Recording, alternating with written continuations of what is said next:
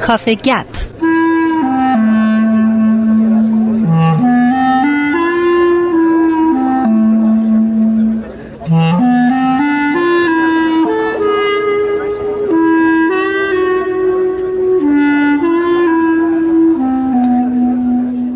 رامان شکیب عزیز خیلی خوش اومدی. خیلی ممنونم و خیلی خوشحالم میبینمت. خیلی ممنون. منم همینطور. راما ما از هفته پیش در رابطه با شعر دوران مشروطه صحبت کردیم.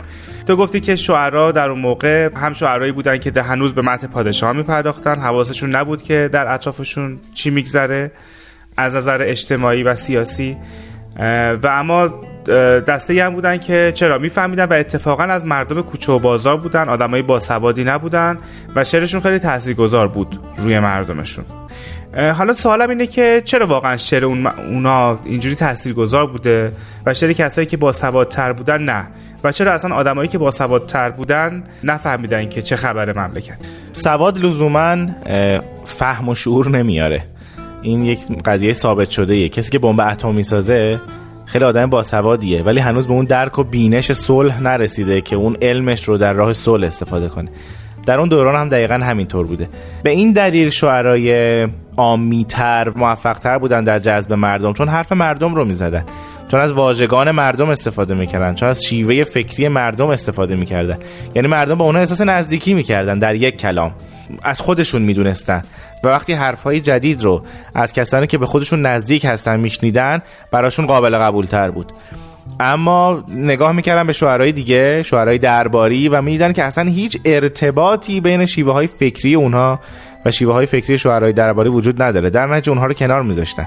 یکی از دلایلی که دولت ها و حکومت ها بالاخص دولت قاجار در دوره مورد بحث ما با این با این گونه شعرا همانند میرزاده عشقی مثلا مخالفت می‌کردن همین بود. چون اونها کسانی بودن که تفکرات والایی مثل برابری مثل تدریس و تربیت مثل آزادی مثل میهن پرستی مثل تعیین سرنوشت به دست خود افراد. این این, این نوع عقاید رو به مردم عامی آموزش می‌دادند. یعنی کاری که پادشاهان قاجار نمی‌خواستن اتفاق بیفته. و به همین دلیل شعرای مخصوصی برای خودشون استخدام کرده بودن که ادبیات رو هم در سیطره خودشون بگیرن.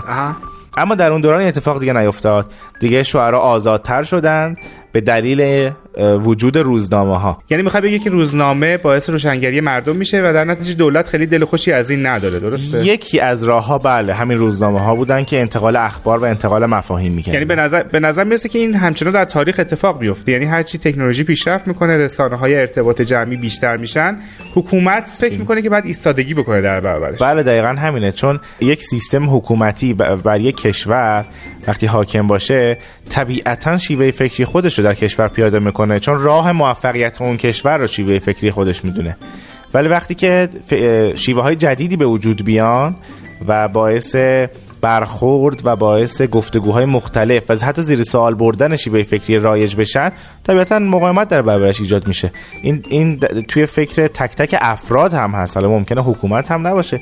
یک فرد یک شیوه خاصی در سی چل سال 50 سال عمرش زندگی کرده به ناگاه تمام تمام راه های فکریش زیر سوال میره و اون حتی کلا هویتش زیر سوال میره. بنابراین باش مقاومت می‌کنه. پس این یک جریان طبیعی و عادیه. اما باید دید که در این جنگ بعضی مواقع نابرابر کدوم طرف و کدوم وزنه کدوم طرف سنگین تره و در دوران مشروطیت وزنه کی سنگین تر بود؟ اوایل دوران مشروطیت تا پیروزی دوران مشروطیت وزنه فکری مردم. منتها مردم و حتی بسیاری از همین اندیشمندانی که ما داریم راجعشون صحبت می‌کنیم هنوز تکلیف یک چیز رو به خودشون روشن نکرده بودن و اون جایگاه مذهب بود.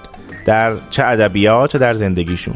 در ادبیات در اشعار در اشعار هم بعضی موقع ها می‌بینیم. در اشعار همین دوران هم بعضی موقع ها می‌بینیم. که شعرا درسته از آزادی و آزادگی صحبت و برابری صحبت می‌کنن. اما یک جاهایی خودشون هم دچار تناقض میشن. چون این مفاهیم در عقاید دینی خودشون منعکس نشده بود. بنابراین وقتی که مشروطه به پیروزی می‌رسه و یک حالت سکون و آرامشی به وجود میاد حالا این تضاد خودش نشون میده و نقش علمای مذهبی بسیار پررنگ میشه که حالا ما دیگه داریم راجع به تاریخ مشروطه صحبت می‌کنیم که جاش اینجا نیست. خب رامان حالا بیایم درباره ویژگی های شعر دوران مشروطه صحبت بکنیم. خب اول از همه باید گفت که زبان زبان مردمه. زبان به معنی همین واژگانی که استفاده می‌کنیم نه فکر. زبان زبان مردمه و خیلی عادی و عامه پسنده نمونه شعر اشعار نسیم شمال. دومیش اینه که لغات فاخر ادبی و صناعات ادبی که در دورهای قبل خیلی روش تاکید می‌شد دیگه اینجا کنار گذاشته میشه. به خاطر اینکه انتقال مفهوم راحتتر صورت بگیره و مخاطبانشون مخاطبان بی سوادی بودن. سومیش اینه که شیوه های فکری فرنگی رو ما در این دوران داریم می‌بینیم در اشعار. مثلا راجع به راه آهن و قطار اشعار مختلفی دارن. در صورتی که پیش از این ما راجع به قطار شعری نداشتیم. یا راجع به تلگراف خانه یا راجع به تمام سایر پیشرفت های صنعتی رامان با توجه به اینکه شعرا اون موقع محتوا رو می‌ذارن کنار. محتوای گذشته رو محتوای گذشته رو و به محتوای جدید می‌پردازن. بله. آیا مثلا قالب قصیده یا قالب غزل هم دچار دگرگونی میشه؟ اینجا نقطه شروع تقریبا. ما در این دوران کسانی داریم که دیگه تقریبا پایبند به قوالب سنتی نیستند. اما کسی مثل ملک و شعرهای بهار هم پابند به قالب های مثل قصیده است.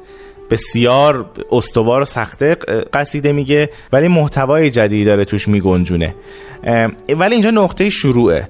نقطه شروعیه که به در دوران پهلوی به شروع دوران شعر نو منجر میشه و دیگه سبک های گذشته سبک های کلاسیک کنار میرن کمتر استفاده میشن و سبک های جدید و شعر نو و موج نو و حالا شعر اشعار سفید و حالا قالب های دیگه که تا الان هم ادامه داره آغاز میشن. این نقطه شروع دوره مشروطه دوره زلزله در ارکان شعر فارسی هست. خب رو من فکر می‌کنم که تو تا پایان قاجاری قرار صحبت بکنی به خاطر اینکه دوران پهلوی و دوران حال حاضر جمهوری اسلامی یه ذره بعد ازش دور بشیم تا بفهمیم که چه سبک شعری داره و چه خصوصیات شعری و اینها داره. بله در واقع داوری و قضاوت باید یه ذره زمان ازش بگذره. هرچند کتاب های مختلفی الان راجبش نوشتن ولی ترجیح میدیم که زمان بیشتری از این دوران بگذره. خب حالا اگر بخوایم که این بحث رو درباره سبک شناسی شعر پایان بدیم همینجا تو از شروع سبک خراسانی درباره سبک خراسانی با ما صحبت کردی. این سری تاریخی رو اومدی تا دوران مشروطه. بله. اگر بخوایم یه نگاه کلی به این صحبت هایی که تا تا امروز انجام دادی بندازیم می‌خوام تو دو دقیقه دو دقیقه نیم خلاصه بکنی که نظر شخصی چیه در مورد این دوران. بله. ببین هر سری فرهنگی یک شروعی داره. بعد گویی چهار فصل سال هست. یک بهاری داره که انگار بذرهای اون فرهنگ کاشته میشه بذرهای جوانب مختلف فرهنگی کاشته میشه در تابستان برداشت میشه. یواش یواش به سمت نزول و زمستان میره.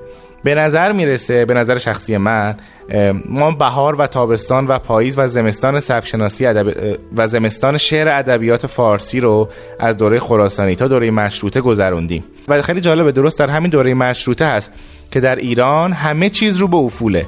یعنی در حیطه سیاسی در حیطه مذهبی در حیطه ادبی در حیطه هنری و در حیطه فرهنگی در همه حیطه ها و جوانب فرهنگ ایرانی همه چیز رو به افوله. یعنی در زمستان. کاملا در زمستان و در اون تیره ترین شبهای زمستان هستیم. و با توجه به این تفکر ادبیات فارسی هم رو به افول بود در همین دوران. و به نظر می‌رسید نیازمند فکر جدید و نیازمند خلق بدیعی بود. این اتفاق در, تل... طی تاریخ باز هم افتاده بود. نگاه کن توجه تو رو جلب می‌کنم به دوران عصر جاهلیت در عربستان و همینطور در کشورهای همسایش. و در اشعار اون دوران چه مزامینی وجود داشت؟ با ظهور حضرت محمد و به وجود اومدن آینه جدید و تفکر جدید و تفکر الهی نوین در طی چند قرن بعدش و در قرون 4 و 5 هجری شاهد این هستیم که فلسفه هنر شعر نصر کتب علمی همه چیز به چه حد از پیشرفت و اوج خودش می‌رسه و به نقطه اوج خودش می‌رسه. به نظر می‌رسه در همین دوران باید همین, همین اتفاق خواهد افتاد. یعنی به عقیده ما بهاییان ظهور حضرت باب و ظهور حضرت بهاءالله نتیجه نتیجهش همین اتفاقات خواهد بود.